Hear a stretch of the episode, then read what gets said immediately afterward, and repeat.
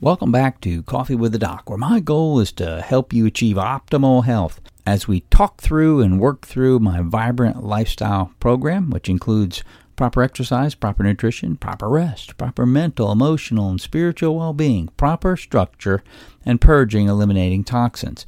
Well, last month uh, we dug into exercise, looked at what exercise was all about, I looked at some different aspects of that. This month, we're digging into nutrition. And today, I've got a special guest on the program, Dr. Howard Van Nostrum. He's a good friend of mine. He's a fellow chiropractor, but he also has a four year degree in nutrition as well as being certified in physical therapy. So, Dr. Nostrum, or better known as Dr. Howard, uh, we're going to ask him a few questions uh, about the keto diet. He's very familiar with this, has been utilized on him for a clinical uh, treatment uh, years ago, but also he has he has gone back on this recently. I'm going to kind of dig into that because it seems to be kind of popular right now. So ask him about some of the positives to that, maybe some of the negatives, how you should maybe utilize this keto regime for some of your own health goals. Well, welcome to the program, Dr. Howard. I'm so glad you could be here today. I'm excited to be able to talk to you about the keto diet. Let's dig right in. So tell me about this uh, keto diet and where where did it come from, Howard? Give me a give me a little insight on the background to this keto craze today and how it got started. Well, Glenn, as you see, if you're in the shopping center or you're going to check out at the grocery store, every magazine to your right and left is talking about keto. It is a keto craze. Where it came from, it came from the original diet that came from Robert Atkins in the 1960s. Of course, now we've modified everything, and now it's a keto craze. They don't want to give Dr. Atkins the credit for what he did. But there were some differences between now and then. So most people go on these things for weight loss, uh, but is that really how it all got started? I, I, can't imagine that it was just a weight loss diet. Well, actually, no. Uh, Dr. Atkins was a cardiologist in 1960s, and he did some research, and he was trying to help reduce epileptic seizures in children and adults where the medications were not helping with controlling the seizures. So he came up with in the research on a low carb, high fat, high protein diet, which in that case helped control seizures. But there was a side effect. Yeah, it was a side effect, Glenn. What's that? The people lost weight. Imagine that. So you were on this thing uh, quite some time ago, though, right? That's how you got interested in this uh, this keto diet was uh, many years back, correct? Uh, not so many years back. I was in chiropractic school. I have a four year education in nutrition. At the turn of the century, I had been having epileptic seizures for 11 years and it was uncontrolled. And I was at John Hopkins University, and I was actually a test subject at John Hopkins for many, many years. I always knew you were a test subject. You, you were one of those crash dummies, weren't you? Yeah, that was it. I know. No, I was not one of the monkeys. I was not a monkey. But um, they had put me on this Atkins diet and would control and do a lot of testing with me. Interesting testing. They would test my IQ, they would test my physical ability, they'd take my body mass index. And it was amazing just the results from doing this a high protein, a high fat, low carb diet. Okay, so but but I see a lot of people that kind of uh, some people really are into it because they can lose a lot of weight on this Atkins diet. Now, I personally, I, I did it one time years ago, but you know I kind of promote a more rounded diet: uh, fruits, vegetables, lean meat. You know, so tell me tell me a little more about the the science behind this this keto diet and and you you are on it right now, right? Yes, I am. So you must be you must believe in it for for a purpose. So kind of give me a little bit of that background, the science behind it, because uh, I want my folks to know, you know, what's what's the difference. You know, tell me what why you would do this and the purpose of it, and and would you ever go off of it, and what happens when you go off of it, and all all of that. Uh, Dr. Robert Atkins found that eating a low carb diet controlled the epilepsy and stopped the epilepsy outright in many of his patients. And by, the byproduct was they were losing weight. So what happened after this is his Atkins diet is based around a low carb consumption, daily consumption of 20 grams of carbohydrates a day. But That's not much. that's not much. That's a cracker. That's a saltine. But a high protein, moderate influx of dietary fats. That's the switch between the keto and now what's modified that the Atkins diet. changes your metabolism, doesn't it? yes, it does. So what's it, do to your metabolism? It speeds it up. Eating fats. Well, let's go with the Atkins diet. Eating fats and eating more proteins and eating less carbs speeds up your body's metabolism because carbohydrates are what the body uses. They're called sugars. They're simple sugars. It's like you put sugar in your mouth, it dissolves. You put a cracker in your mouth, you put it on your tongue, it will dissolve. The carbohydrate will break down into a simple sugar. You put a piece of beef in your mouth, it's going to be stuck between your teeth. You put a piece of fat in your mouth, it's not going anywhere. So, what happens is the lower the carbs, the body has to now take the food that you chewed up that's sitting in your stomach and it's going through your gastrointestinal tract. It has to now break this down. It takes energy to break it down. And that's the greatest part. You're burning energy by putting better things into your body, which is now taking your body out of the sugar burning and turning it into burning fat, which is your already stored fat. Does that help? yeah, I got you. So, so what would be the thought pattern on and and tell me the difference maybe first on the on the keto is the keto the same thing as the Atkins or is or is it uh, a little bit different and and would you then say okay I'm going to stay on this for a long time or what happens when you come off of uh, this particular diet? Well, you asked many questions there, Glenn. So what I'll tell you is the difference between the Atkins and the keto. As I said earlier, Robert Atkins wanted a low carb, high protein, high fat, and that was seeing results. Now the modification is called a keto diet, where your body is going to use its ketones. The ketones are your stored fat cells as energy. What we've done is the body burns basic glucose. In the keto diet, we want 5 to 10% of all your energy that's being produced be produced by the use of carbohydrates. So there's no number. There's no 20 grams. There's no 25 grams. It's 5%.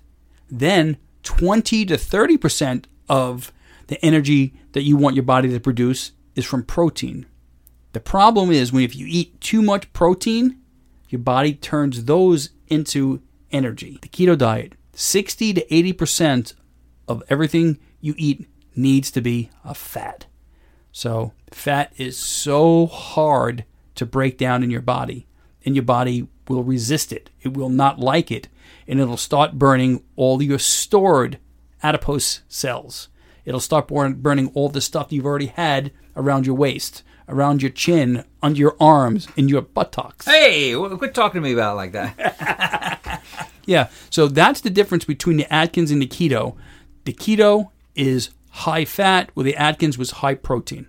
Oh, well, that's a good distinction to make. So, do you stay on this forever, or what? What? do what would you do? I mean, tell me what you're trying to accomplish being on the keto.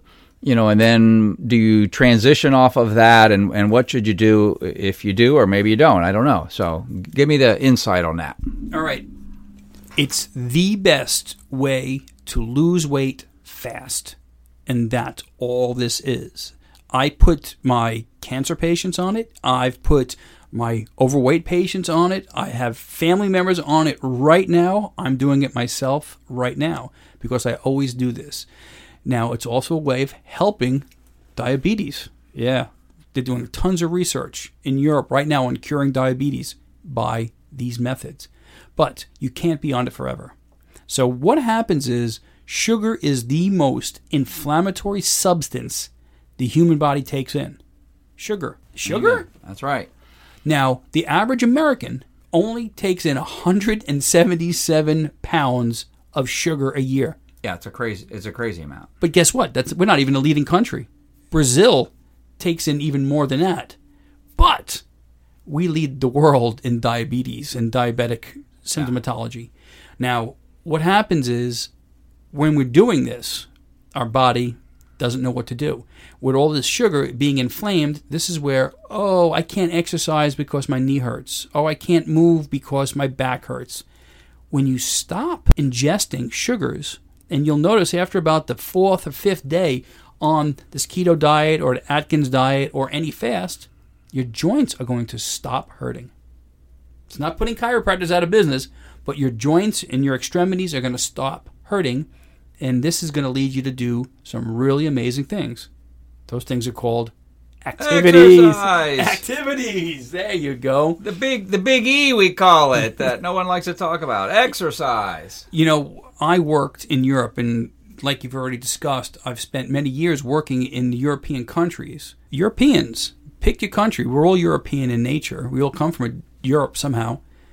They smoke like chimneys. They drink like fish but yet they don't have nearly the disease rate that we do. They do not nearly have the diabetes rate that we do. They do not have the cancer rate we do.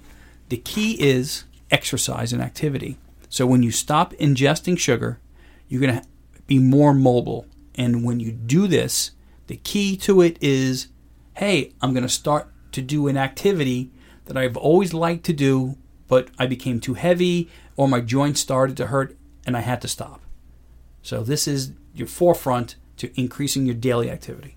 And then when when you uh, you say you can't do it forever, so how do you transition out of this so you don't uh, kind of undo all that you've gained and, and get your body on a, a, a better metabolic track? You know, so what? How do you? Uh, you obviously have to transition out of it somehow. So how do how do you go about doing that? So you pick when you started this diet, and I hate to say the word diet, we'll call it lifestyle yeah. modification when you started this lifestyle modification, you had a number. I would love to be this number.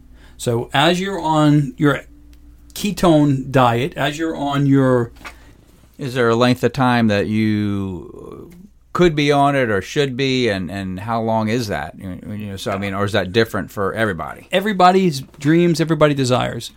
I've been on it for 17 days. I've been on them for two to three months under medical supervision under John, Hopkins University. Crazy things happen to your body, all of which are good. But what happens is now you, you got close to your desired weight. You've increased your basal metabolic rate. That's the energy needed to run your daily systems. How much energy your body needs to stay awake. All those things, how much energy it needs to be alive. What happens now is I want to start eating some carbohydrates.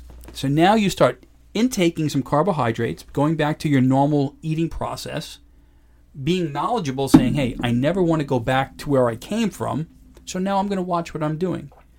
In the meantime, you've started an activity, your joints and your back and everything is hurting less, and you become more mobile. So the extra carbohydrates you're putting in will equalize with the activity level increasing. So you'll remain at that weight unless you fall back and you start eating your cookies and you start eating your sugars again and you stop, which is going to cause inflammatory again. And you say carbohydrates because that's just what I was thinking at the same time. A lot of people don't understand necessarily what are the are the good carbohydrates to eat, you know, versus the sweets. In other words, you say carbohydrates. So we talking oh, oh. fruits and vegetables, yes, and yes. you know, which is what I do on the Whole 30. It's it's primarily whole fruits, fresh fruits, fresh vegetables, lean meats, and I stay away from all dairy. I stay away from all the uh, the wheat and the gluten, and I stay away from all the sugars. I see. I thought you were putting me on the spot there, Glenn, because you were saying what are the good carbohydrates. I was thinking, is he talking Entenmann's versus Keebler's? I'm thinking, thank you for filling in the blanks. You know, a lot of us Italian older people from New York understand Keebler and Entenmann's. you know, so I have to, you know, you filled it in with fruits, vegetables, decreased uh, breads or better quality breads as opposed to white breads and wheats and something of that nature. Yes. Gotcha. Okay. Cool. All right. So, uh, tell me what's happening with with you. You've been on it now for uh, two, three weeks, right? So, yes. tell me physiologically how you feel. Tell me kind of what your your goal is, and, and how long do you think? Oh, I'm going to be on this another week or two, or you know, tell me tell me about that. So you, when I was on the a whole 30, and Megan and I were doing that, we kind of gave our final. Uh, conclusions on how we did through the whole thing, how we felt, the phases of it, and I think that's uh, there's probably phases to it as you start it. What you know changes that your body is going to go through. In other words, uh, for the first week or so, boy, I really, you know, I, I was dying for this, or I, I really felt a change in this, and some of it's probably not necessarily real comfortable right away as you're starting a change in your lifestyle. So tell us a little bit about you know the application of it and, and real life experiences as you went through all of this and, and how it changed your body, changed your metabolism, and what that felt like. So when someone's doing this, they're going to wonder, gee, is this supposed to be feeling like this, or you know some of those changes that take place? Change is good. We have four, we have four we have four seasons. We always have change. When you don't change, you become stagnant stagnant. Nobody wants to live by next to a stagnant pond. so, what's gone on with me? My body mass index, that's my fat count, my body has come down. Uh, I have been playing golf, and I've always played golf. You ever played golf before? I noticed that's a new thing for you. Yeah. Yeah. La- last week, I played in my the, in the first time in Florida, my PGA amateur tournament when I can't say I did well, but I had the ability to do and swing a club.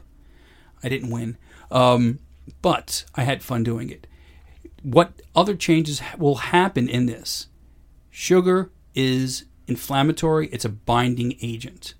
What will happen is you'll come off this normal eating process.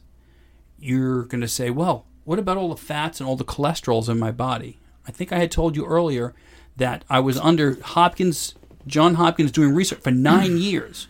They were doing IQ tests on me. So when I would go on these things, my IQ would get bigger. Don't tell me it went up. No, no. Yes. The reason being, your Did- brain did- cells. Did your head get bigger too, or to Oh, fit all that? Stop. Believe it or not, your brain, your brain cells live on cholesterol. Cholesterol is one of the most important products in your hormones in your body. It's all formed from one thing called coenzyme A. So what's going on is coenzyme A is so important. It makes all your hormones.